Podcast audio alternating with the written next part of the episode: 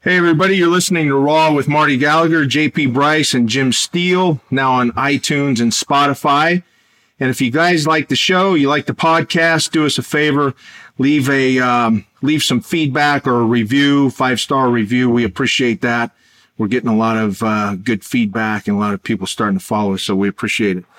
Uh, today we're here with one of the best squatters in powerlifting history, not to mention probably the most muscular power lifter anybody's ever seen, Captain Kirk Karwoski. And for, for anybody that's not familiar with, familiar with Kirk, uh, he's a seven-time USPF national champion powerlifter, uh, and a six-time IPF world powerlifting champion, as well as an IPF junior world powerlifting champion.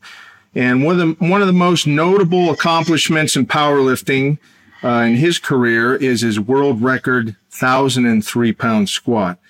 And he's also got a uh, really nice American made power bar on the market. If you guys want to check that out at ironcompany.com, it's called the Karwoski approved power bar. So check that out. Welcome, Kirk. Thank you. Glad we could uh, get you out of bed today. I haven't been to bed yet. Oh, well, I, I should have known. Well, we appreciate you being here. You know, we're always, um, if you listen to our other podcasts, we're always saying things about you. You've done so, so much in powerlifting. You and Marty go way back. Um, so I'm going to hand it off to Marty because I'm going to ask him, why is Kirk so important in powerlifting? What, what made him such an icon? Oh my God, I don't know. Let me think about that. Um, first, Kirk, how long, when did we first start knowing each other? Uh, 1983, I believe. Uh, might have been now. I've, I, where was Joe Pavanelli's? That Joe's was, was not that in the 70s? No, not with me. Okay. So I showed up at Joe's when I was 17. Yeah. So I uh, first ran across Kirk when he was 17 years old. Uh, he was already training with a hardcore group of Prince George's County boys. Uh, you know, uh, the leader, Joe Pavanelli, 775 deadlift. Uh, who else? Joe Ferry was in that crew, 700 squat, 500 bench, 700 deadlift, 198. Right. Uh, All of them were the best in the state. Yes. Uh, Peck was a monster, right? Uh, 535 raw bench at 220, 750 squat. Uh, who else was in that crew? Uh, well, anyway, we won't get into the boys. Uh, so that's when I first came across Kirk. Then, uh, when Mark opened his gym, which would have been right in around that time, everyone shifted to Chaillet's. Kirk, at the time, you were ADFPA lifter right? I was doing USPF and ADFPA. But you were making your bones in the ADFPA, and then uh, I think your first big time meet was the Worlds, Junior Worlds in Peru. Yeah. Yeah, I mean, tell them a little bit about that. That was a debacle. Um, yeah. The U.S. didn't send any judges, and for, I was supposed for, to be a 275er, but I got Montezuma's revenge and lifted at 240. Well, I was going to lift at 242. And I was in the weigh in line and got on the scale and weighed like 243. So I told the, the guy, hey, I'm gonna, I'll be back in 20 minutes. I'm going to go run this off. And he goes, uh, what do you mean? You're a 275er. You weigh, you're you're scheduled as one. You weighed in as one. You didn't tell us you were checking your weight. Well, you know, once everybody pulled me off that guy and all the all the fiascos, um, I ended up lifting, and on my third attempt, I set a junior world record squat. They checked the weight, and then this Norwegian kid came and broke. Got to interrupt, Kirk. Kirk, wait a minute. Now listen, you got to explain what a junior lifter is. Under 23. Okay. And how old were you?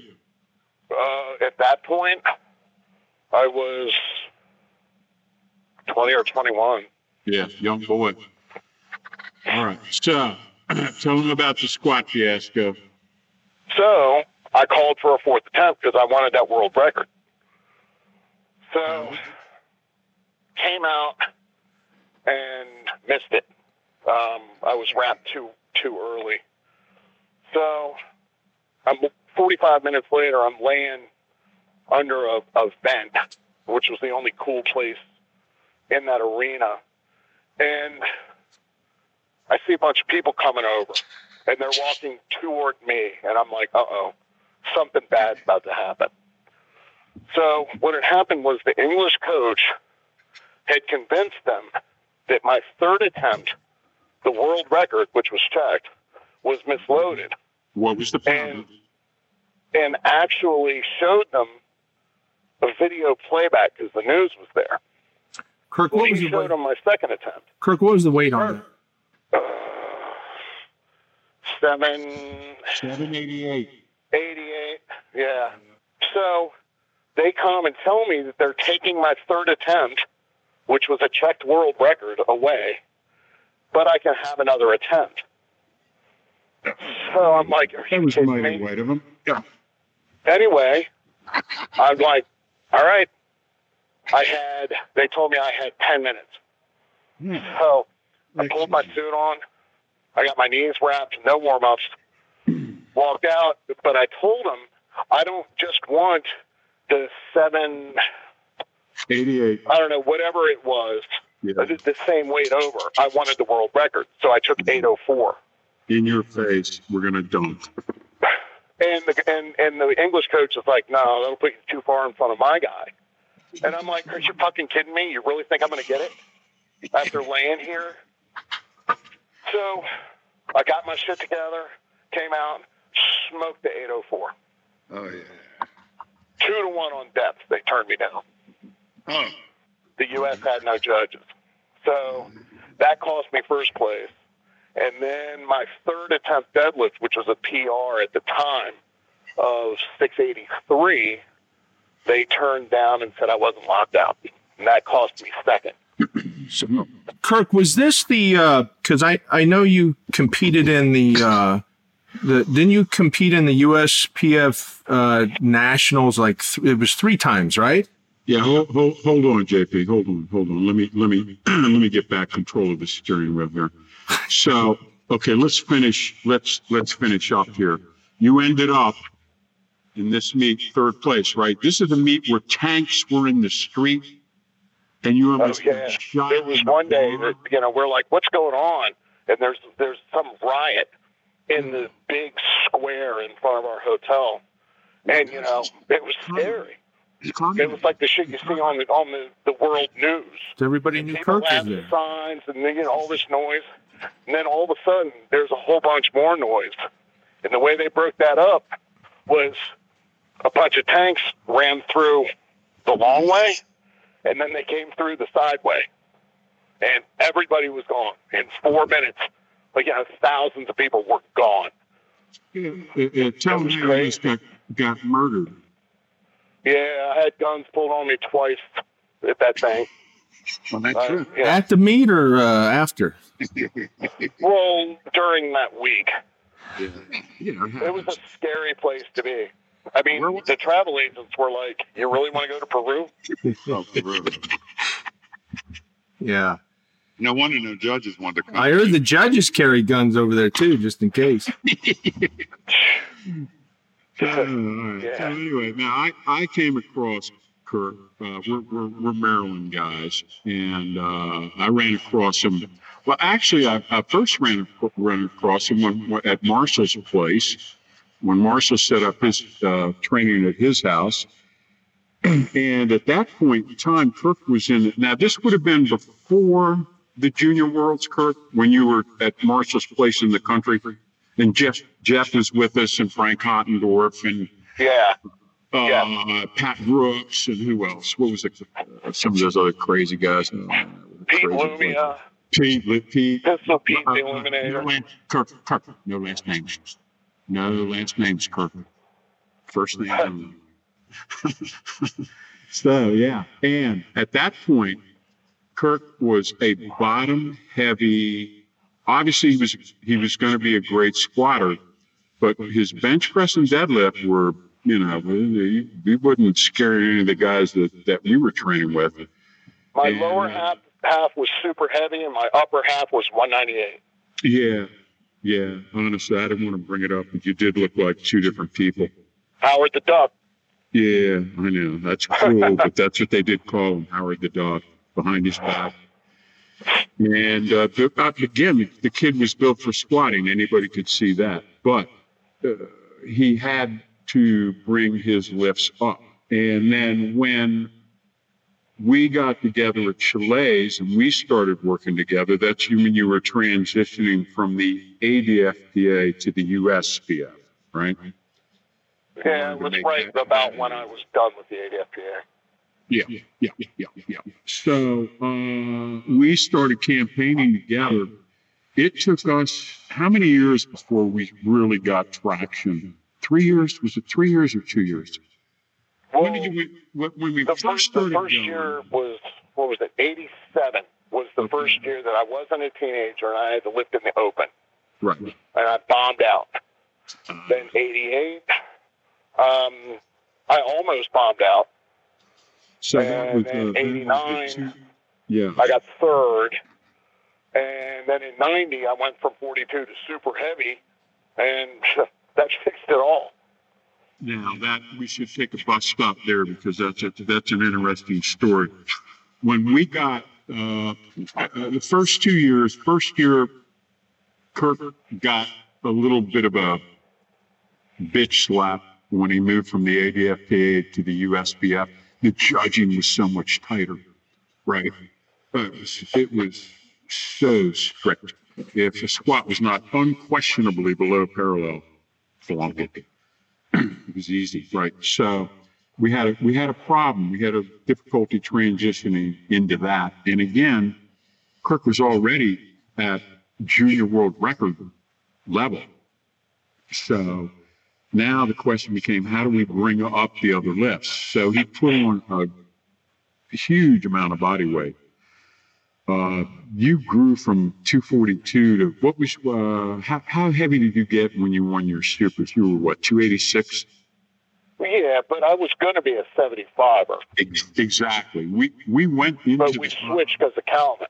Yeah, yeah. We went into the competition expecting to lift in the 275 pound class. And then at the last minute, Mike, we found out that Mike Hall, the defending super heavyweight uh, national champion, had pulled out with an injury. And we were like, well, you know, it would be a hell of a lot easier going against the guys that are supers than going against Calvin Smith, who was uh, multi-time defending national champion at that point. He was a serious guy.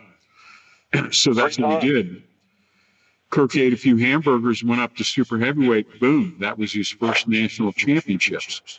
Then he won uh, seven straight national championships in three different weight classes. He won as a 42, he won five as a 75, and one as a super. So again, that shows his uh, the depth and the longevity of his domination. Uh, Jim, when did you first start knowing about Kirk? Uh, so Kirk and I played against each other in high school football. Oh, now that's interesting. In the playoffs. Uh, no kidding. 1983. I don't think you knew each other though, right?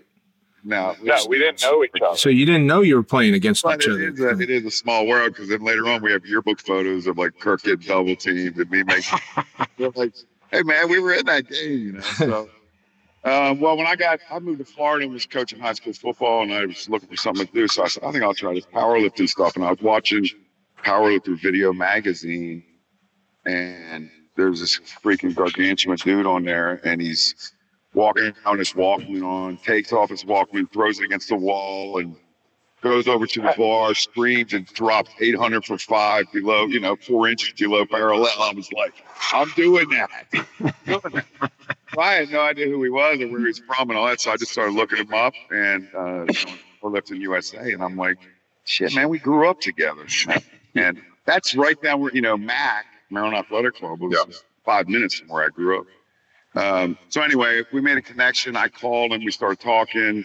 I had him come down to, to uh, I actually had moved to South Carolina shortly after that and uh, called him to come down and do a seminar and stay with me. So we hung out, we hit it off, and uh, he did a seminar. And then when I'd come home, we'd hang out. And uh, now when we when we train special forces together, we're roommates, and it's just like we can go go five years not see each other, you know, hook it right back up again, you know. So uh, brothers. One of the other funny things is in college we played against each other in football too. Yeah, yeah, junior college. That's right. We didn't know that shit either. Yeah. It's so funny because now I'm a I'm a few years younger than you guys, but I was in the same area during the same time.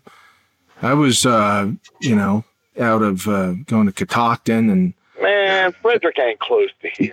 Well, you know what I mean. I was in the same state, a lot closer than I am now.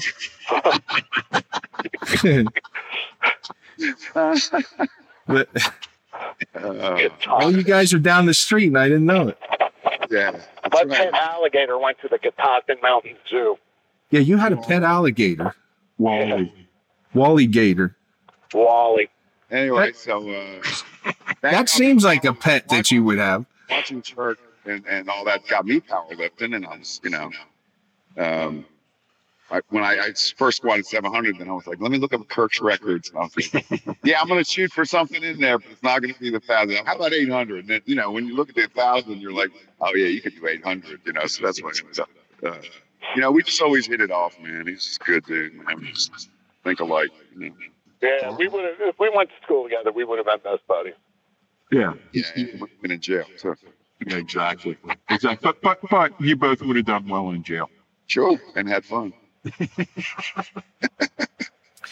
Can can can I revert back to something, Marty? Can I revert back to something because I was just, you know, I, I wanted to read through your book, Purposeful Primitive, and and you know take some notes and things, and um, I was reading about the uh, USPF uh, meets that that uh, Kirk was doing, and year one and two there were some issues with the squats, but year three.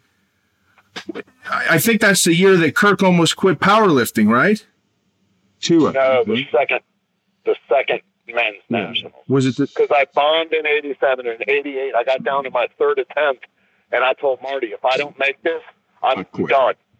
Yeah, it was all on the line. But It was with 804. He But but there- there, an opening with 804. But there's- I was I was trying to create some extra drama to get my get my shit together. okay, but You but wait a minute.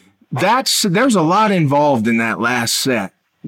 Your whole powerlifting uh, career was on the line. But who was who did you look out and see in the front row there that changed the whole dynamic of this this uh, lift you were going to do?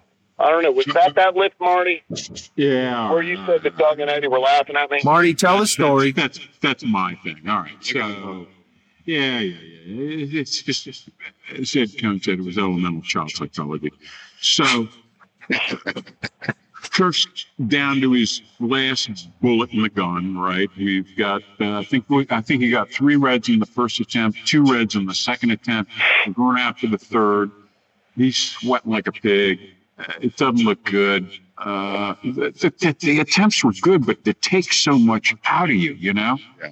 I mean, there's so, I mean, every one of his squats, it took forever and it was just so draining and so hard. And now he's going to go out for a third. And I think it was, wasn't it sweaty and hot, Kirk? Where were we at? We're in Vegas. Vegas. oh, yeah. It was horrible. Yeah, it was The horrible. Right, right, showboat, right. Oh, yeah. Whatever the casino. Oh, oh, the showboat lounge. Oh God, that was terrible. I think the air conditioning broke down in, in Vegas in August. Ugh. Right. So it third attempt, awful. third attempt comes, and he's walking out, and I, I feel like I'm going out to the goddamn, uh, you know, uh, guillotine or up to a hang somebody or something, right? So he got to come up with something on his coat. So I look out, and Eddie Coan and Doug Furnas are sitting in the front row because they're Eddie Coan and Doug Furnas, and that's where they sit.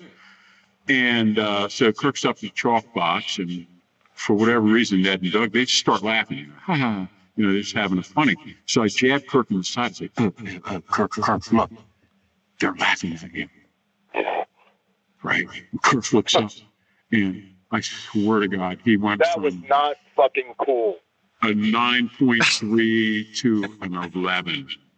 Right. And, and, and, and it was innocent on Ed and Doug's part, but uh, whatever, it, it came in handy at that point. And again, he swung to the platform, he manhandled the weight, and it took, I swear, it seemed like it took 20 seconds. Mike Lambert, Nine. the, the boss of We counted it. nine second uh, powerlifting USA said that the hard and Mike has seen everything. Mike Lambert, the boss of Powerlifting USA magazine, he's been to every world championship. He said that was the single hardest attempt I've ever seen in my life. Kirk, could you I have lost that attempt four different times? And he got it two to one. He got two to one white by one. That was horrible. could you have made that could you have made that if you wouldn't have seen uh Coan and Furnas out there and Yeah, Marty would I have just brought had that to to get attention. deep enough. The problem was where I was training, the people weren't calling depth right. And that was my problem. I was squatting high. I didn't know it. Once I learned it and started hitting that hole and then realized that I'm actually better going deeper than trying to cut it. Yeah. Well, that was the end the end of losing. Yeah. And the beginning of domination. so the rest is history. The Lord Yeah. brought us Kirk Karwoski to dominate. Because he had to. Once I got my that- squat that test, lift and that- Ollie Ollie oxen free. Then you had to work Marty said then you had to work on the deadlift And the bench press. and the bench. True. Oh, yeah. So you had some work to do with that. Now for the bench press, uh, Marty takes you to Ken Fantano, right? Well, Marty moved up there, what, Connecticut, Yeah. Mm-hmm. for a while. Mm-hmm. And he happened in with these guys, and they happened to be mm-hmm. friggin' brilliant. And Fantano taught him this bench style. Yes. And when he came back down, he started teaching it to me. And once I started getting it and understanding what the deal was, it took real well.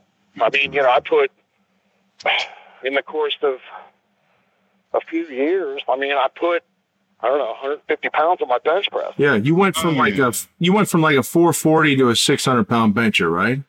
Well, I never got six. Just shy of it. Just shy. I had six, but it wasn't locked. But but the point is that and then and then Kirk did the smart thing and came to Mecca and spent time with Ken. And Ken was a great teacher. He was very clear, very and he had a, a really highly stylized, well thought out system.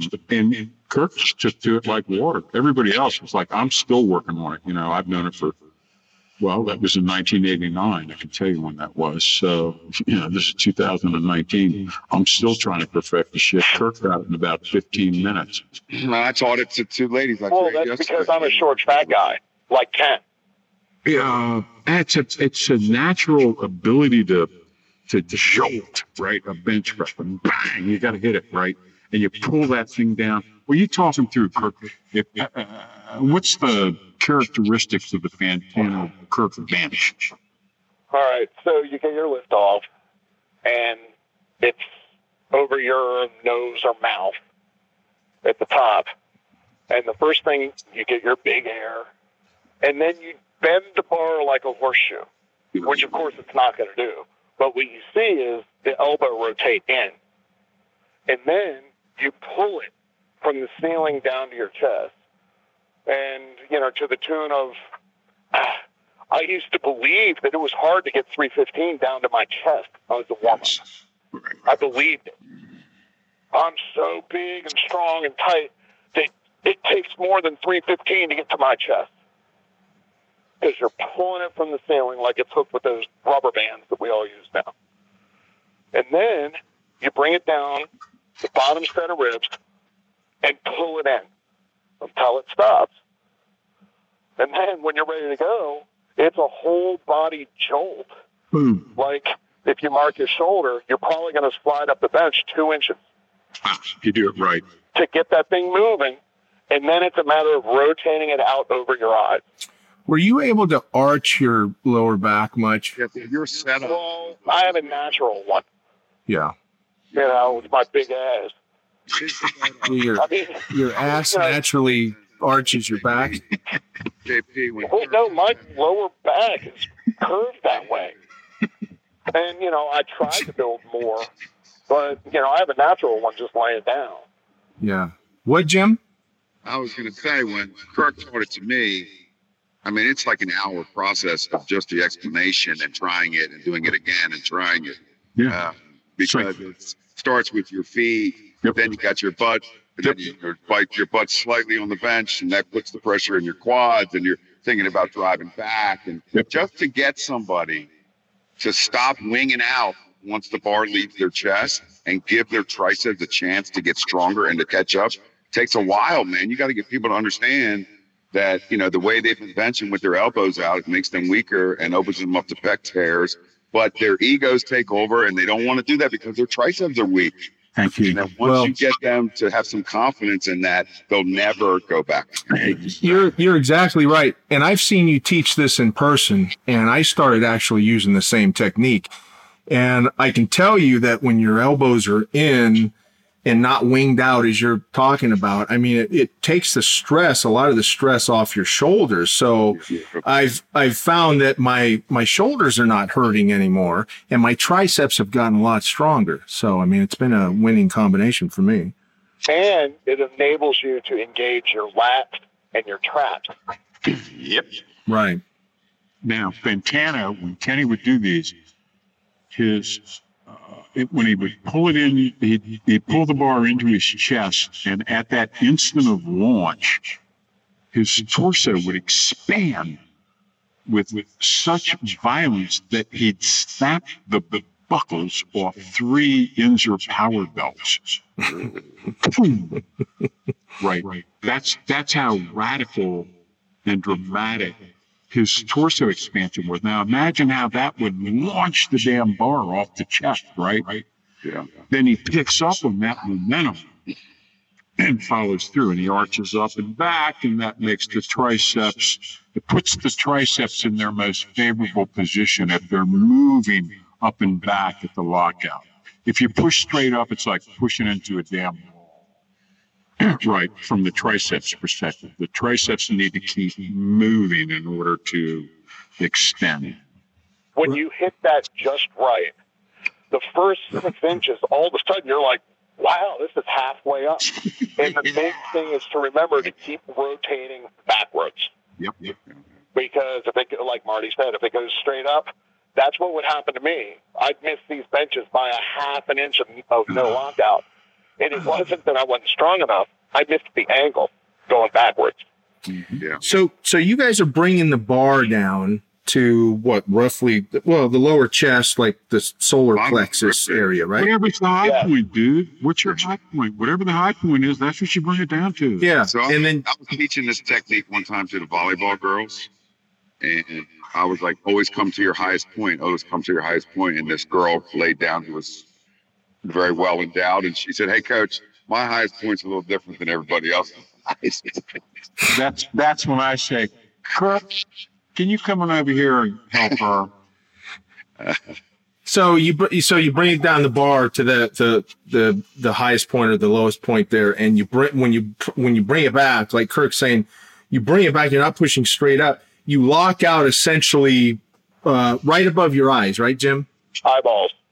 Yep. Back to Yeah. your eyes. Yeah. So it's like almost a hinge motion type. No, of thing. it's arc down, arc back. Arc. Okay, down, that's arc And listen, that, you know, and JP, you saw me teach it, but yeah. it, I mean, and it starts with where are your eyebrows when you're laying on the bench? I mean, it's that intricate.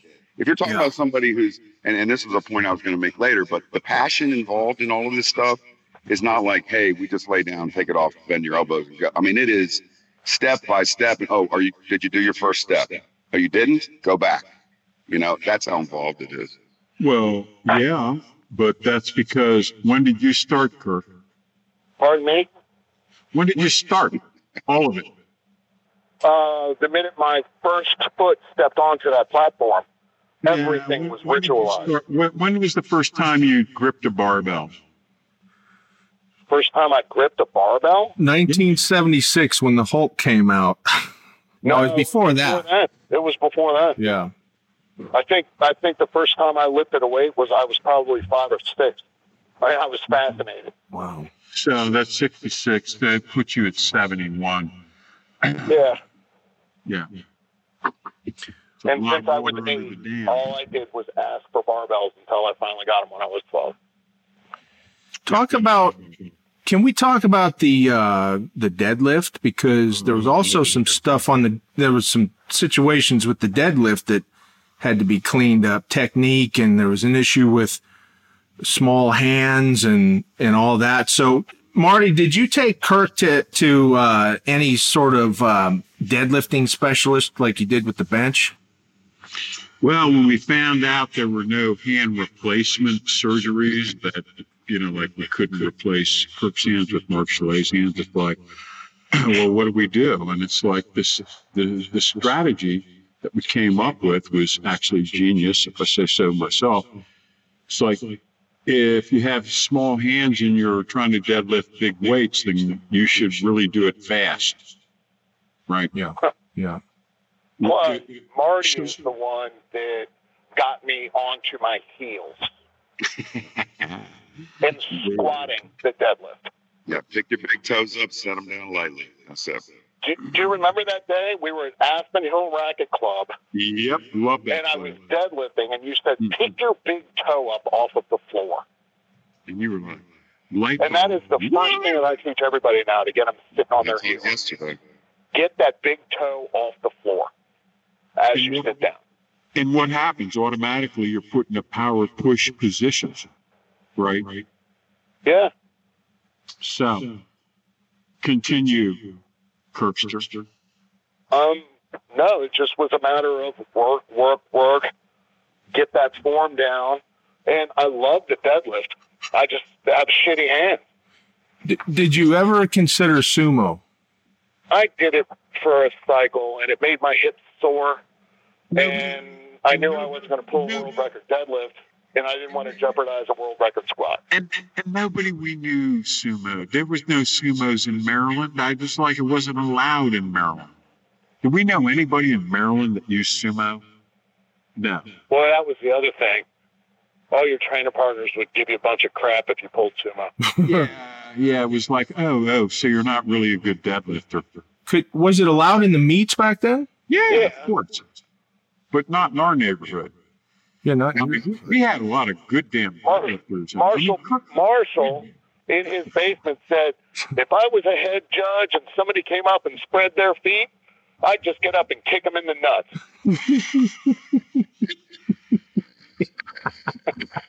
or I'm like, okay, I'm not pulling sumo in front of him. wow. Yeah. this is the same guy that was later described by the Cecil County District Attorney as the one-man crime wave. Kirk, you know the, you know what's amazing now? Now, uh, what's amazing about your deadlift, I think, is you know one of the things about the deadlift is you always want the bar to go up and down in a straight line, and we we posted a video of you from 1984 you're doing a double on the deadlift with 810. 1994. 94. I was going to say 84. That or, I mean, 94, good. sorry. 1984, I was pulling 61. Uh, yeah, sorry, 94. This is, and for anybody that hasn't seen it, go to YouTube, type in most muscular power lifter of all time, because when I saw this thing, that's instantly what I thought. You were just out of your mind, shredded and muscular. And it was funny because I did a, um, a screen grab and I put uh, the Incredible Hulk doll next to you guys, next to you, and uh, did like a comparison. And you're more muscular than the, the, the Hulk doll. Well, I mean, you were massive. Wild rice. Huh? I was eating wild rice. wild rice. That was but, a very traumatic year for me, and I was really stressed out. And I also had jumped on the leaning out diet program, and you know I never slept So I was like doing cardio all the time because my brain just wouldn't stop spinning. I was losing my friggin' mind, and I got big. So actually, I got smaller but looked bigger. So, so a couple quick things, or real quick on technique. As huge as your legs were, and your legs, your thighs were up to what thirty four. 34 and change. And it, the bar is still going straight up and down. I mean, you're you're moving your body around the bar, and it's just, you know, it, it's. uh I don't know how you did it with those big ass legs. I mean, they're that's the biggest I think anybody's ever seen you in that video. It's incredible. Um, yeah, it's crazy because I've weighed 50 pounds heavier than that, but I've never looked bigger than that picture you probably could have competed. I didn't know you were doing cardio. What kind of cardio were you guys doing? Um, I was mentally stressed, so I was doing cardio in my head. I didn't actually do cardio. My job at the time was I was on my feet all day working. You know, production union, a union job. Right. Was a printer. Okay, real work, man work all day long. but it was a good situation because what was it? Uh, four and a half days got you two and a half off. Yeah, my schedule was Tuesday through Friday from seven to three thirty, Saturday seven to twelve thirty. So I'd go bench, and then I had two days off, and I didn't have to work, and then I'd go squat. Dang. It was and he, did, beautiful. And he, did, and he stayed in that pocket for ten years. Now you're on your feet all day long, every day working working a working man's job.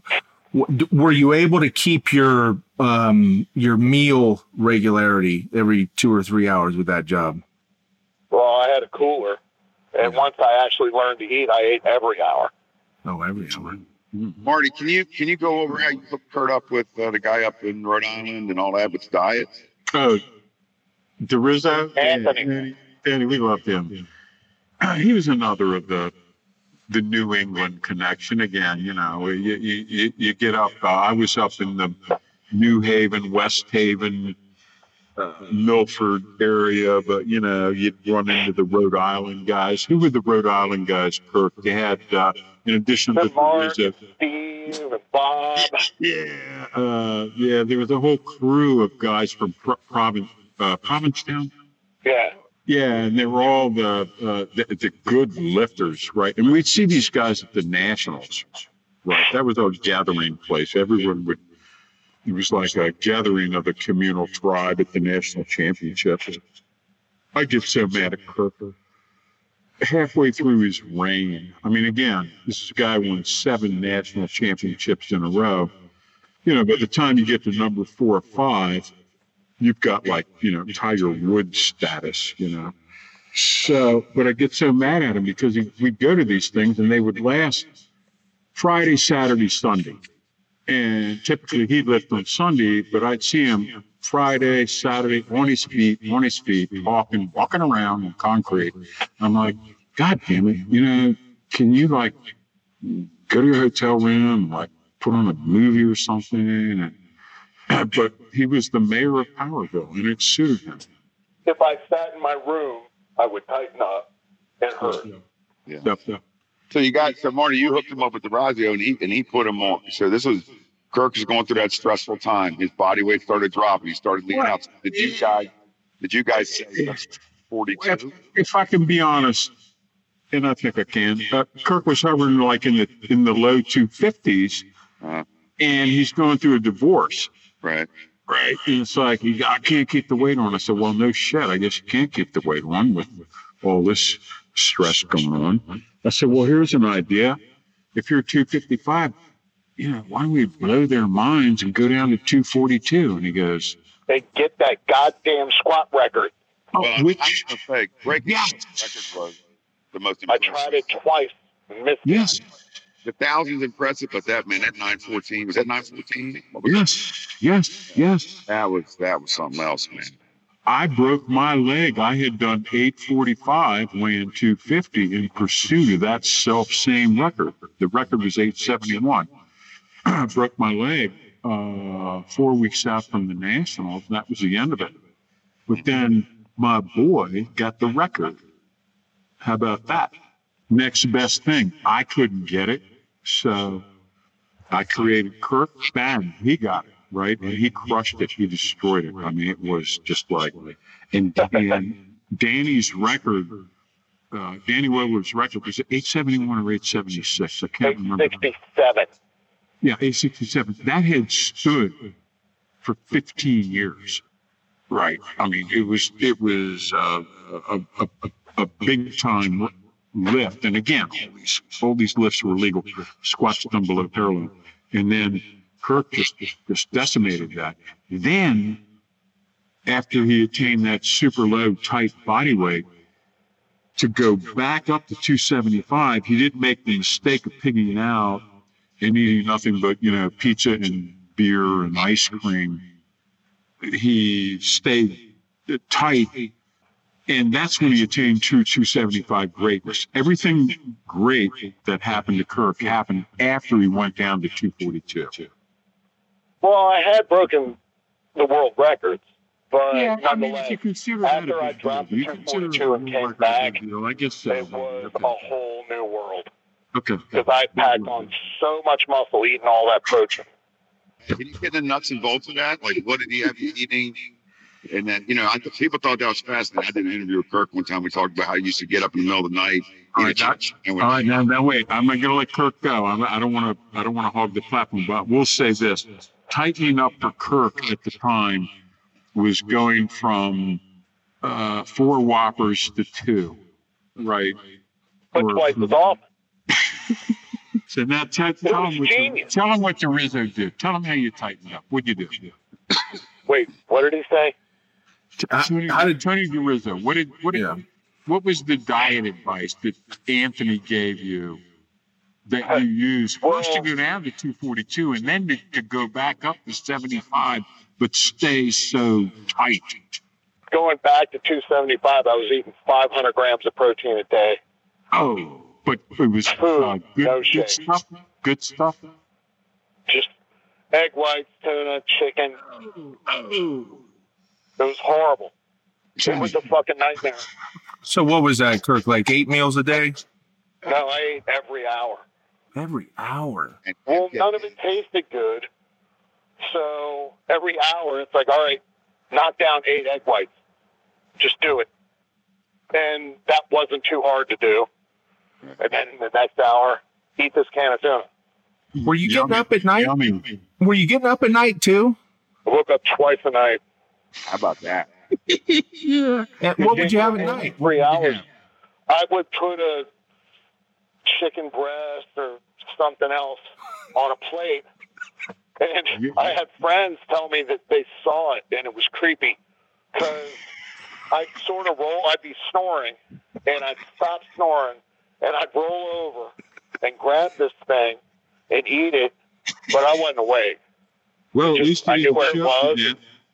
I'd roll over and eat it. I didn't have to set the alarm anymore. It was great. That just illustrates the dedication. So, you know, Don't you uh, don't you wish you could have been, been asleep for all the other meals you had to eat during the day? Uh, Ugh. All that tuna? carb sources, rice. Jesus Christ, five cans a day. Was it, what were how your carbs were rice? and Awful. potatoes? I got to where the you know how when you work the can opener in your kitchen, most people their cats will come running. Yeah. You came When around. I worked the can opener, I would start to gag, so I had to use a manual one, Yeah, well, like the Swiss Army knife, to open my can. But Otherwise, the, the can opener made me want to throw up. So, so what was, uh, you know, we talked to Gillingham a few weeks ago and he was always into a lot of carbs and, and things. So how, what was your carb level during that time? Um, Pretty low. well, I bumped it up to go back up, but it was probably three or three fifty. Mm.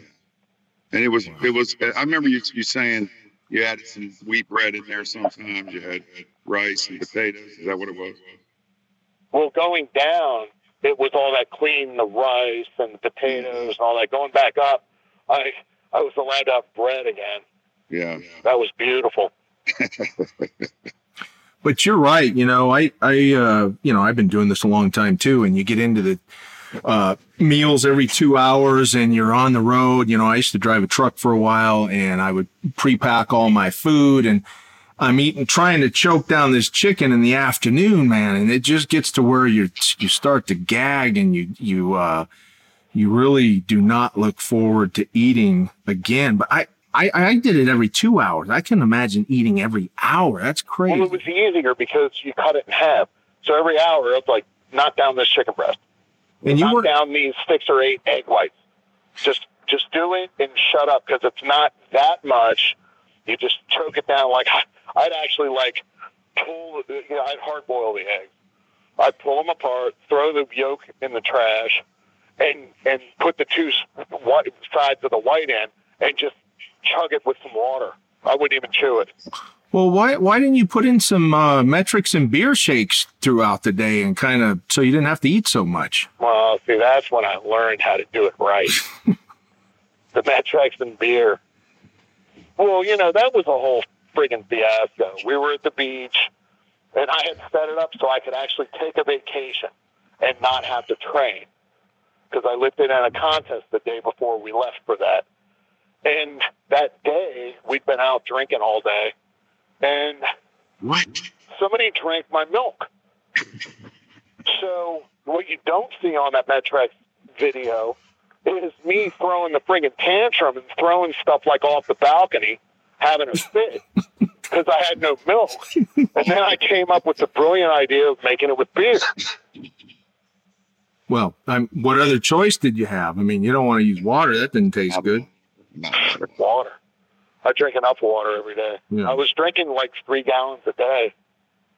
Oh, because they told me that with all that protein, that I'm going to get kidney stones. So I needed to drink a lot of water. So you you you did that at the at the beach for a week, and you just said, you know what, I'm going to drink all this beer. I'm going to have put Met-Rx in it once in a while. I'm going to eat whatever I want. And you told me you were actually getting leaner as the days went by and you called your your guy and said what's up with all this? Apparently i can eat whatever i want and get leaner at the same time. Well it was it's not so much that yeah. all the drinking was like a diuretic. And then all the crap that i was eating was sugar and that was like blowing the veins up. That was blowing up his bike. His well, it was depleted glycogen. Come you on, know, we knew all this, Jimmy. That's if you got you got to load up more next time. If and you were at 300 or 350 carbs yep. Week and as active as he is, that's not that much. No. And then when he went to Ocean City, he's bumping it up to six to a thousand. He's active. He's moving around, right? He's yeah. right. He goes from he goes from being so disciplined to just blowing it out for a week, and his body is like, "What the hell is going on?" It's an anabolic burst. Anabolic, and we've talked about that before. Yeah, it's a predictable thing. Now, it definitely that week at the beach definitely screwed me. I probably would have squatted 950 if I hadn't done that. Yeah, but I mean, we got the video but, out of it, so who cares? I had the best one of the best weeks of my life. Yeah. and hey, lifting is just for me was about making my life better. And listen, we had to cut half that video out. Still is. Life better, I'd have been thrown in jail if I would have put that whole thing out. what? Uh, hey, here's uh, here's something I want to talk to you about. Let's talk about psych. Okay, this is one of the things that we've talked about a lot of times, and for some reason, your name always comes up. He was fucking crazy. Because you're a guy that was known to bring it to level 11. and, you know, like Marty said, when you guys were, where were you guys at? Uh, Switzerland? Many or Sweden? Many places. Sweden, I think. But everybody would get fired up because of how much you got fired up. Well, and you're such a great lifter too, but, um, you just brought it to a different level. And I, w- I want to talk about psyching. Te- now you had a technique, if you want to call it that, but you would do certain things backstage to get ready for a big lift. I mean, describe that whole thing and how you, you just fired up your your mind so much and brought that level of rage and intensity that, you know, you don't see in many people? Well, number one, I'm always pissed off. yes. And to get more pissed off and get some productive out of it isn't that big of a deal. But um, one of the things with the crowd, it has it. I, I don't know, but it has something to do with me being the extrovert that I am. And I'd get jacked up, and these people would smell it when I came out, and they'd get fired up, and then I could feed on that energy. I mean, there were times that I would grab the bar for a big attempt at a meet, and I'd do my thing. I have my hands on the bar. I'd put my foot back, and I'm getting ready to do my yeah to get it going, and it would be so loud that I'd stop for a second and look. And then I'd freak out because it's like, dude, what the, where is your head? But I learned that if they were loud enough to pull me out of where I'm supposed to be, I'm never going to miss. It was like they each had a little finger on that bar helping me lift it. And so I hmm. fed on that energy. And that's one of the other reasons, you know, I'm hanging out being the mayor of Powerville and I'm just getting wound up. Every, people get to know me and, you know, there's all this excitement. Yeah. And the excitement and that high are the whole reason I lived there. Yeah. Yeah, and you, yeah, and um, it, it beca- I think you were addicted to it, right? I mean, that's a lot of the reason why you did it because it's a feeling just beyond. Nothing else can can um, bring you that feeling except for no, when you're out there no. under that bar in front of that crowd it was so hard to stop. To that was who you were. Because that was just the coolest thing. But when you were backstage, you're getting ready, you're listening to, to music. Now, now, Marty, from what I understand, he was he was the guy that also kept people at arm's length, the the well wishers, I think he calls them. Well, we would. It wasn't that wasn't Marty's job. We had somebody, and that was their job. Yeah. Keep people away from him because I'm, I really am a nice guy, and I'm fun to be around. But when I'm getting ready to lift, don't right. fuck with me. Yeah, it's business. Because I'm way serious, and there are quite a few bad things that happened because somebody got in my way backstage. Because I'm, I'm. This is a life or death battle stuff. Right. And I mean, in my head, I mean, I really got there six months of and work on the line. When I was ready to go, it, you know, it's very violent and aggressive, and that's how I handle these waves. But but you would you would be backstage just so people understand kind of what went on. You would be listening to music. You would be pacing. You would be visuali- visualizing the lift and uh, uh, and completing the lift. And Marty, there's one point in Marty's book where he talks about I forget what meet it was, but you're pacing back and forth and tears are just coming down your face. You're just so fired up in your mind. You probably yeah, had, I was a crier. You probably had goosebumps. You got tears running down your face and you're just so fired up to get out there and make that lift. Well, part of the mechanics of the whole process, I don't really ever talk about, but um, sometimes those really are sad tears because to get myself that bent out of shape, sometimes I got to break myself down. Yeah. I was a big one to find a mirror, stare at myself, and talk to myself in the mirror. You can't lie to your own eyes. That's what my football coach taught us. Hmm. Like, get in front of the mirror. If you say you did everything you could and we still lost that game, I'm going to be proud of you.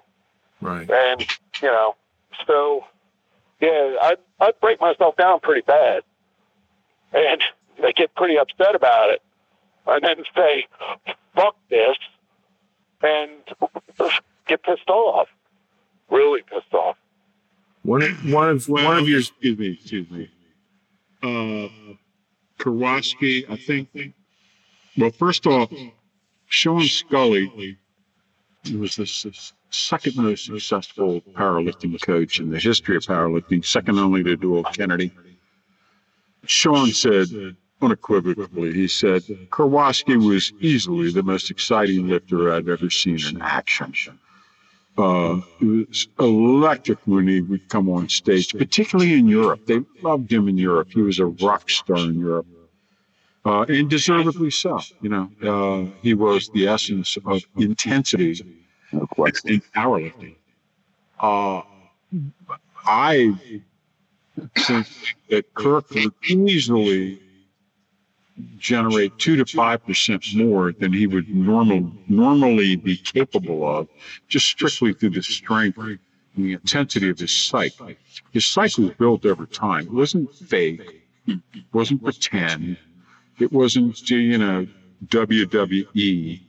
It was real, and and that's what you have to do. You have to channel that you you know internal berserker strike, right, Jim? You know what I'm talking about. Awesome. And it can be in football, it can be in rugby, yep. I mean, you know, whatever. Uh, but it, and it, you know, yeah, yeah, good, good, good, good, good. Well, I'm, I'm just saying, people, people don't understand, you know, the 500 pound squat, the 600. That's that's all great and everything, but in order to get to that level, man, and to maintain that excellence for so long, it's the seriousness, the intensity, and the passion that is above and beyond what people sort of get. You know, like you, you get people may get a glimpse of it once in their life, but to be able to repeat that over and over and to be at that high level is a whole different human being, man. It's a, it's a, it's a level you can't really, you have to see it. You feel it in the air, man. You feel it in the air when he's getting ready to squat. It, that, that's the intensity. And it's, it's a level of mental deepness that, that he accomplished and that, uh, you know, these, these top, uh, world champions accomplished that, you know, it's, uh, you know, not everybody can get to that. And like you said, I mean, to be that level, you have to have, you have to be firing on all cylinders, on all levels, mentally, physically, everything. I mean, it's a combined thing, but the mentality you got to have when you're under that much weight or pulling that much off the ground, it's just, um, it's, it's something that not everybody can, can develop. Well, yeah. we used to do uh, some of the things that I used to do in the gym seem crazy, but um, because they were on bench day. Don't let me catch you sitting on a bench press. You sit in a chair. That is for work, not for sitting. No two and a half. And, and you know, there, there were a lot of really stupid rules that I threw out there, and I'd yell at you if you broke one of them and you know they were ridiculous. But it's mental discipline. Yeah, yeah. Hey, we're benching today. Don't sit on the bench. This right. is a place to the go. Holy safety. If you're gonna, if you get there, you better be ready to bench. That's right. Yeah, bitch.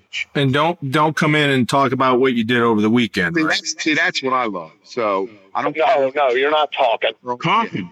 I don't care. Just we're here to do something talking? You know, to get this work. Who's talking? This is very serious. Seriously, who's talking? Who's talking? Oh, you're on a cell phone? Uh, you you're text. You're, oh, you're texting. You're doing selfies. Why don't you come up to Don Barry's country gym when Kirk and I are there?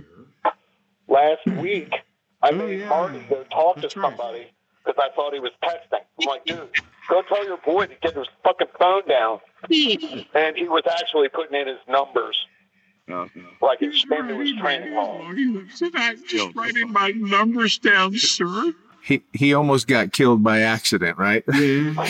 yeah. No, because I'm really bad training right now. Kirk, Kirk, Matt, Matt, intercede. I'd like to say that Kirk came to me and he said, "You need to tell your buddy over there that he's to not be texting or whatever the shit he's doing. You need to tell him now. Hey, he's the guy I saw there once. And I walked I don't want him corrupting the regulars. Hey, hey, you know what? You need to stop that. He goes, I swear to God, I'm just logging what I just did, sir. That's respect. And I look back at yeah, Turk. And I, guess what? I, I We've got way too soft on these boys. I look back at Turk and I shrug my shoulders. Then he went, he shrugged back and okay, we moved on. We moved on with the workout, okay? Well, he still got taught a lesson. I, I don't know. We'll see if he shows up next week. it's just a, then that other dude showed up and he was punching the things on the walls, and I was like, dude, that's totally uncool. This guy's benching. He's getting ready for a meet. Yeah. And guess what he did? He went, Rude. yes, sir, I'm sorry. Well, it's a learning process, Exactly. and people don't know. People don't understand what it takes, man. Well, Yeah. we're happy. We're happy to point it out to them, right, Kirk? Yeah. Do People what we come- say get the fuck out. If people come up and hang around us. I don't know. It's like being around some old Slovakian butchers or something. I don't know. well, you guys used to surfing those Hawaii waves, man. You know, Yes, sir. That's right. Jimmy, you should come on over. You'd fit right in. I know, and I love that little place, man. What? Uh, hey, we got a bunch of questions from uh, social media, from Mm, Instagram. Yeah. No Can we go through a couple? Sure. Sure. Eight inches. Uh, you'd be surprised that w- that wasn't on there, but uh, thank you for that. Um, what were uh, let's see, what were some of your favorite accessory exercises for None. squat, None. squat, bench, and dead? Fucking dirty. For squat? Dust, dust. None. Yep. Like, For you know, bench, Squat, truck, leave, and eat. What, Right. you're going to load 2,000 pounds onto a leg press. You're going to do more cardio carrying all those plates out to that leg press. Marty's still and then pissed do about eight that. reps with it. It was bullshit. So no squat, bench press, incline presses. Number Yeah. one. Mhm. did some arms, Uh, deadlift, right? No, you did some well, arms there was a few. Real heavy T bars, real strict. Um, the as Jim has dubbed them, Kirk shrugs, right, which is a hybrid of about three exercises. And uh, well, those are the two best. And then you'd have the arm day on Tuesdays, right? What? You'd have that arm day on Tuesdays. Yeah, well, I added that um, probably in 1994 because I found that when I did some heavy curls, the benches felt stronger coming down to my chest. What were you straight bar curling? Um, I actually entered a curl contest and set a national record at 220. You at body weight 220 No, or or no, two 220 pounds. we had strict. Like, uh, backs on a wall. and you were up against the wall and did 220. Right. Yeah. Wow. So what? He had been drinking But too. the better one was the 100 pound dumbbells, twisting, you know, your your hand towards your face. Yeah. Yeah, yeah. A set of five with the hundreds, real strict, no swinging, you know, knees bent, heels together. They were only hundreds. Yeah, they're just hundreds. So Did you uh when you when you would add that arm day, you do close grips first, and then you do the curls and stuff. Yeah, well, you'd go in and you know close grip bench, Yeah. and then go, you know, play around and be a bodybuilder. But half of that reason for doing that on Tuesday was to get in there and get on that Smith machine and get your lower back to crack after Monday's squat workout. Okay. Uh, uh, how so? What? What would you do in the Smith machine? No weight. Just put your feet way out in front of you and go down so your pelvis would tilt and you'd get a pop. Ah, very cool. And it would feel much better. Uh, excellent. were, were you doing anything extra for triceps or was it or, or just the close grip press? Yeah, I do some push downs and um, Uh, I stopped doing the nose breakers or skull crushers or whatever you want to call them because they, they tended to make my elbows sore. Yeah. Yeah. So, you know, it was a, a 45 minute workout. Didn't get, get too wrapped up in it because it was just an accessory day. If I was way too tired to deal with hmm, it, hmm. then I'd blow it off.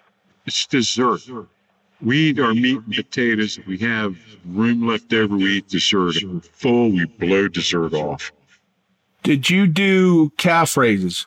No, Jesus. Oh, no. No. I couldn't even No picture it. So no calf raises. No. So those calves are built off just squats, and I mean, walking you around with that heavy weight on your back. I was a sprinter in high school and I ran on my toes. I always had calves. what did your calves measure at their biggest point? I can't answer that. I never measured them They're big. that I remember. Well, they had to be in the twenties, easy. They were big. I mean, my biceps were a little over 22 after doing the arm day for a couple of years. Yeah, because you were doing what, like uh, one arms one time a week for what a total of six sets. Yeah, and I'm on my feet working my ass off all day on this test. But I'm just saying that hey, you build 22 inch arms, you do six sets one time a week. Yeah. Yeah. Do you have um? Do you have raw totals? Like, do you have uh, your best raw totals for bench, dead, and squat? Absolutely. Um, I came out of retirement. I retired in '96. In 2004, I came out of retirement and looked at a raw meet and at 38, weighing 242, I squatted 826. And this is raw. Uh-huh. Not raw with wraps. Nothing. Not raw with knee sleeves. My knees were naked. I had a belt and I had shoes and a singlet. No monolift. This, this raw with wraps thing pisses me off to no end. Is this the one where you got the really good pictures? Yeah. Yeah. Barolo and all that. Yeah. Yeah, really So- good shots. The bench didn't go all that well. Um, I only benched 462 at that. My best raw bench, I had wrist wraps on and a Hanes t-shirt with a pocket, and I did a 540 for a pause. Yeah. Um, but anyway, uh, then I pulled a 771 deadlift, which ironically was a personal best at 242 Hmm. Yeah. in a meet. I mean, at Yeah. 242 in training, I pulled a whole lot more, but Yeah. Well, however, you weren't squatting 900 before. That made the Right. difference. You only had 826 in your back. The reason that Kirk never got the giant, uh, Kirk did uh, 800 for two and 825 for one. He was never able to match that in competition because the squat took so much out of his upper back that he couldn't lock the and then that bench down. working the elbows and shoulders and Uh, everything. Uh, And by the way, Marty, that was 810 for two. Yeah, the 10 for two. Don't screw me on that 10 pounds. Eight ten. That's the video. Yeah, that's the video we got right. Yeah. It ain't a quarter. But again, he would lose 50 pounds off that after having to squat those, you know, gigantic poundages. But so when we went into the raw meat and he's only weighing 242 and only having to squat 826, you know, a mere trifle, and he's able to pull a 771, right? Yeah. That was the most fun meet. If Yeah. I ever decide to compete, it's going to be completely raw. Yeah, Forget- well, we also Forget all the equipment. uh, it's too much drama. yeah, It is a pain in the ass putting all that stuff on, man. You know, Oh, and where does the lifter end and the equipment Well, begin? but- And, you know, you were making the point about how he still had a strong deadlift in that meet. Wearing all that equipment is like doing sets, man. Like then putting it on and then your knees being wrapped and unwrapped and all that stuff. That wears you out too. well, and, and you know, who's how much man is in there and how much gear is in there? And then it's like Expert use to the gear. They, you know, like- You know, I mean, come on. I mean, just take your take your shit off and let's see who's got what. Yeah. It's really easy. Yeah. Kirk, you did the uh, the 800 for five squat. That's on YouTube. That's a very well known video of you.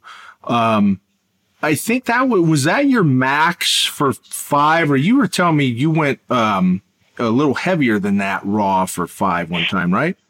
Um, no, I think that was. That was your all Yeah, time. That max. was the most I, I I, ever did for I hate five. to, I hate to, I hate And to you know, it's funny. Wait a minute, I'm Marty's all got a problem with that. I hate to filibust, but that was at the beginning of the thousand times two cycle. Yeah. And I have always wondered, what if you had been allowed at the 800 for five raw, which was how many weeks out? Was that 12 weeks out? Uh, I don't think 12. You figure I 20 don't know, man. I think it It was because you had no damn gear on. I mean, then you start wearing your gear 12 weeks out, right? You put your uh, wraps and belt on. If I would have done it eight weeks later with the same belt, Yes. I would have gotten eight or nine. Would- uh, you would have gotten well okay but how about for one that's what i'm thinking I'm thinking 900 a single rep max. At 275. 910 raw you would have got? Yeah. I say 900. It's 900. the math. Because 800 for five, Yeah. when you're doing those kind of weights, a double, you add 50 pounds. And then 25 pounds a rep after that. A- And you were way out. I mean, you weren't at mass. your peak. You were at the beginning of the cycle. Okay, that's breaking up, and I didn't hear what he said. Did you He said- hear me? I said Yeah, just say it again. You were at the beginning of the cycle when you did that. What could you have done if you had been allowed to stay raw for the rest of the cycle? 900 for one, certainly. Wow. Um, I don't know, maybe 930 or 35, Oh, but I can only base it on what I did. at 275. I don't think there's Yeah, a and I man, I don't light, think there's a man alive today that can do that at that body weight. Maybe there's some 400 pound guy who can do that.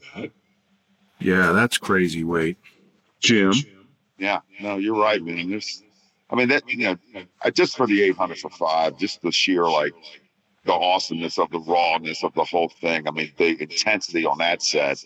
Come on, man. What were you pissed off on that day? I mean, it was it was like over, and then he, he gets done with the set, and he's like, Yeah. "Yes, Bryce, on to the weights. I own I you." knew it was a thing, but it was just what I was supposed to do that day. Yeah, so that's what. So you had that But I knew it was big, forever. but I had no idea now, you know, what, 50 years later? And, you know, it's on the internet and you see these comments and it's like, wow, that really was a big fucking deal. And Kirk, the thousand for two. Now, when we watch that, you go, okay, man. It, Kirk goes down, beautiful, beautiful rep comes up. Everybody motions like you're going to set it back, but you really had that plan that day to do two reps, right? No, I was winging it. So you were winging. I spent the whole previous three days sitting on the edge of my couch, rocking back and forth. I couldn't be. I thought I had the flu. I was a miserable bastard. I was losing my mind trying to figure out what to do because the week before, 980 for two, I had to, I, I was on the floor for a little bit. They kicked my ass. And once Saturday hit my bench, it started. What are you going to do Monday? And I don't know. The whole Animal House thing, the angel and devil. One of them's calling me a pussy. The other one's trying to tell me to be smart. And I don't like the smart guy that much. right. Uh, you know, he's not that much fun. Yeah, he's not. And when I came up with that first one that fast, I, all thoughts were out. I was taking it again. But let me tell you, didn't you loosen your suit? Didn't you wear a little looser suit after 980? Uh, I thought don't remember that. I kind of thought you felt like nine, 980 was throwing you forward, uh, you know, with the suit, so you loosened it up. I mean, I don't think people understand. You could, I mean, your suit wasn't like this. You had to hang from the power rack, like I used to have to do, man. I mean, you could slip No, out. my suit. The rule for my suit was four minutes. If it took more than four minutes to put on, it was too tight. I'm back. Did I miss anything? His, uh, Where'd you go? Yes. back in those days, Kirk, didn't you have the flap in the back with the two buttons in case you had to make a, uh, a bathroom stop like the old days? Yeah, what in the hell? You know, I have two words for you, JP. And there's a lot. There's seven letters and a lot of F's. So that is the set that really gets people fired up. I mean, you know, the 800 for five, 1,000 for two, 1,003 for one. I mean, they're all great, but It was it was not the smartest thing in the world to do. It probably screwed me for a 1035 or 1042 squat, but I don't care. If I hmm. didn't double that, I would still dream about whether I could have or not. yeah. And And I, it's not like I was going to get beat. I think I won that nationals by over 400 pounds. right. Well, because you have that kind of luxury, you can play and have fun. yeah, because on the 1,003 wasn't the actual goal for the last lift going to be what, 1,030 1042. with the 1,022? 1042. Oh, 10. Oh, 10. When you double something, 50 pounds. Mm-hmm.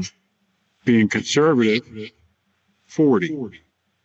Okay. Okay. Right. Now, what we didn't count on was the emotional response at 102.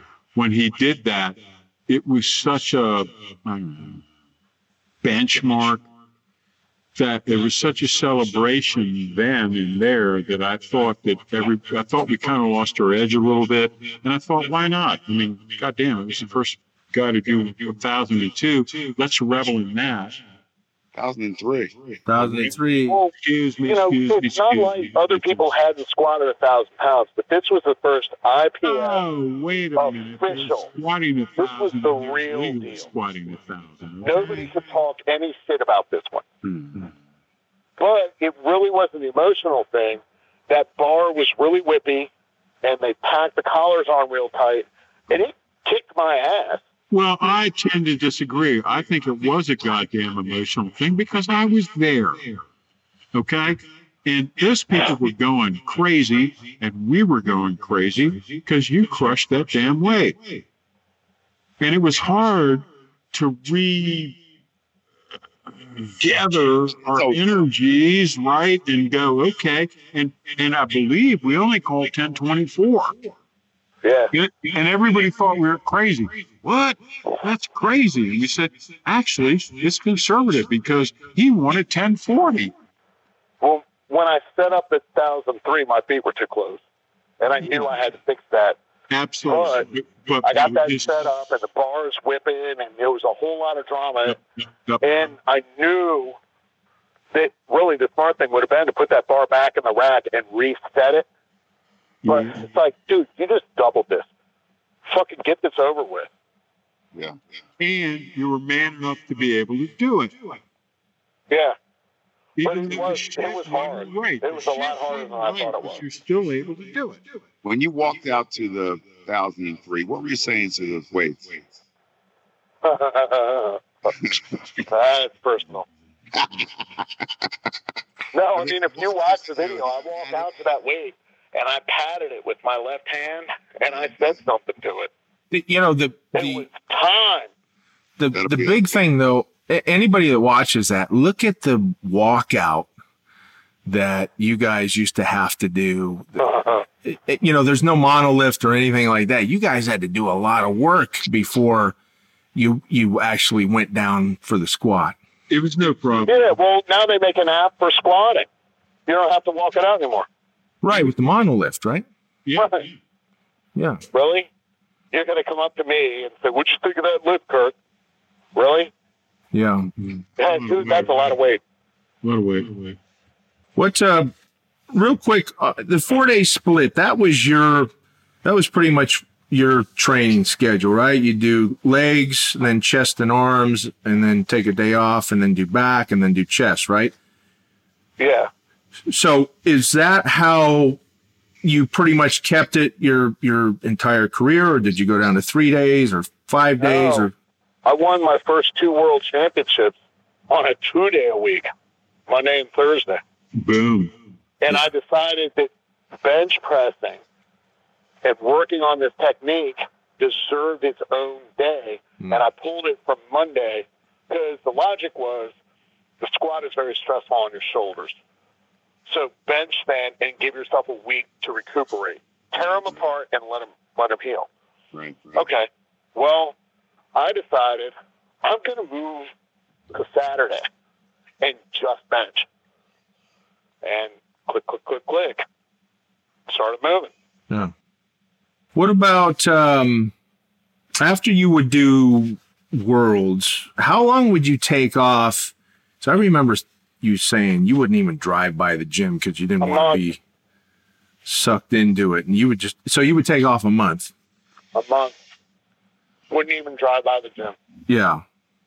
And then what would you what would you what would you do with your your diet during that month? You just didn't care. Or you try to stay clean. I would catch up on my beer drinking. yeah. Well, that makes sense. And 7 Eleven Big Bite Special. Dude, I just won the world championships. Extra gonna get drunk nacho from 'em. cheese. So you remember the remember the, the meet that Brad was talking about his first USPF in yeah. Philly? Remember that when he was talking about? Yeah. What about? Yeah. So we're I was competing in that meet, and Kirk wasn't competing. That was his first year off, I think. And so I walked up to him and we're talking, and I said, "Are you competing today?" And he's like, "Nah, I just got, I just uh, this morning squatted 555 for 12, so I'm not going to be squatting today." You're like, that was the worst year. Yeah. The first year I didn't compete because everybody came running up. So you ripping? No. Yeah, well, I thought it was a mistake to quit. Now, uh, I'll tell you the little story about how I tried to talk him out of quitting. Yeah, this is good. I just read about this. Bored, he just got bored with it, you know. It's just like over and over and over after you do it. After you're seven times in a row national champion, after you're six times in a row world champion, oh, excuse me, you took second in the first year, and then after that, six straight world championships. You're not ever supposed to talk about that. And when you uh, to win a world championship, you have to travel overseas. None of them are held in the United States, so it all meant you got to go to Europe, you got to go to Asia, you got to go crazy places. So he said, "I don't want to do it anymore. I'm tired of it." I said, "Okay." we got some options here. I said, know, here's one possibility. I said, I said, what if? Oh, and he said, oh, yeah. I said, you know, I mean, you can win your seventh world championship just by showing up. And he goes, oh, why do I want to do that? So I can do this.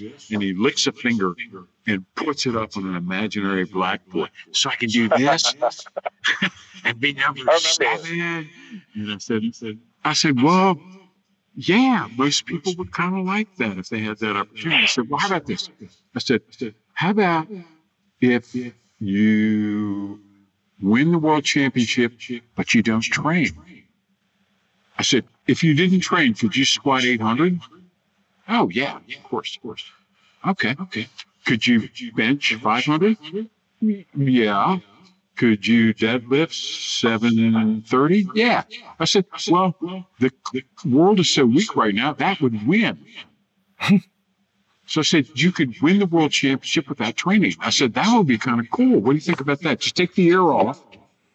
And in November, when the worlds are, we oh, well, we have to win the the the national, so we'd have to go up shows for the national. But 2100, we do that, and then for the worlds, we kick up to 21 50 or 2180, and, you know, do that. No, that didn't turn me on.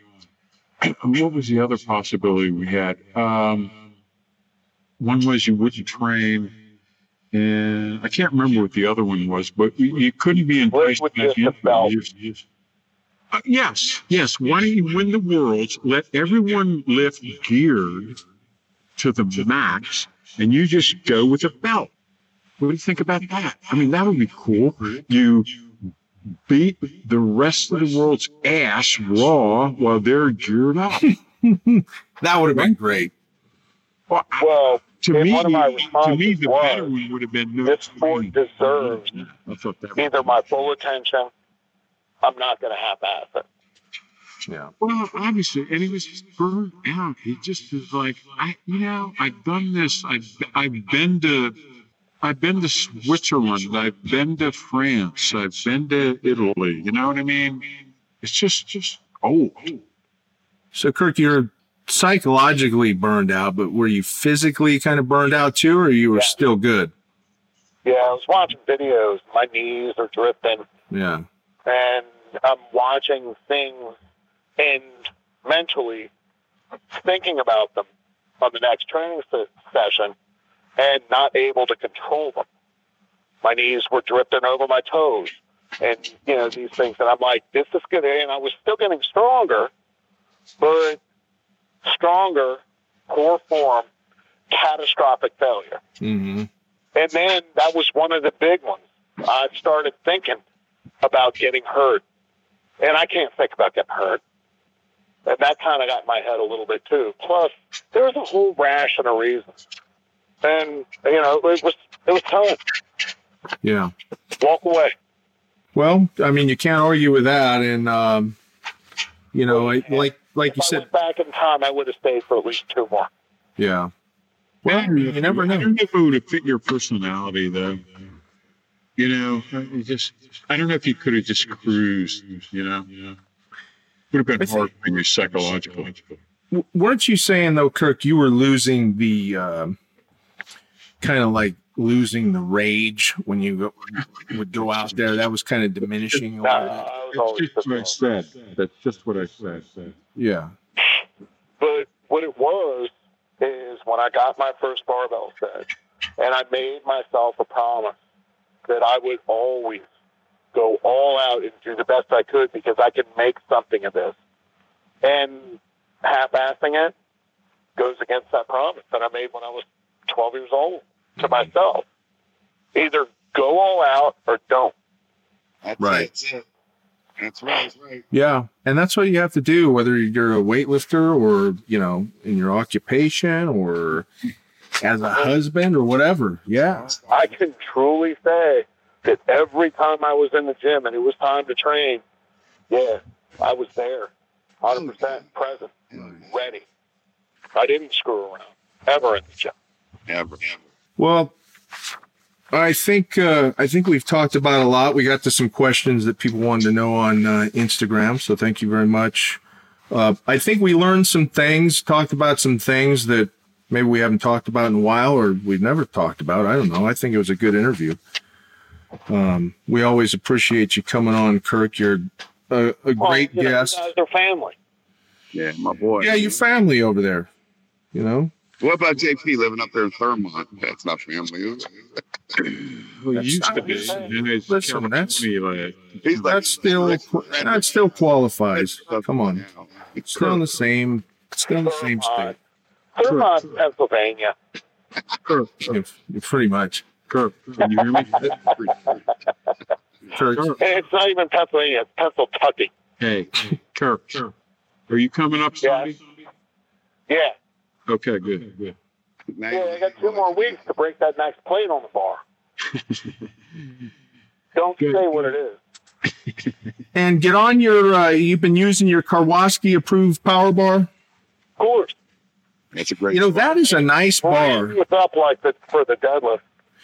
You know, you and I started talking a while back, and I said, you know what? The greatest squatter in the world needs his own bar. I said, let's do a bar. So we figured out. You know, it's it's IPF spec. It had to be IPF spec, of course.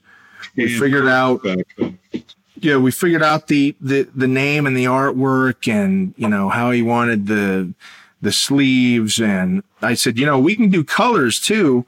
He goes, man, I always had blue as my favorite color because it was always my Titan color. I think you had cars that were this color blue. Yep.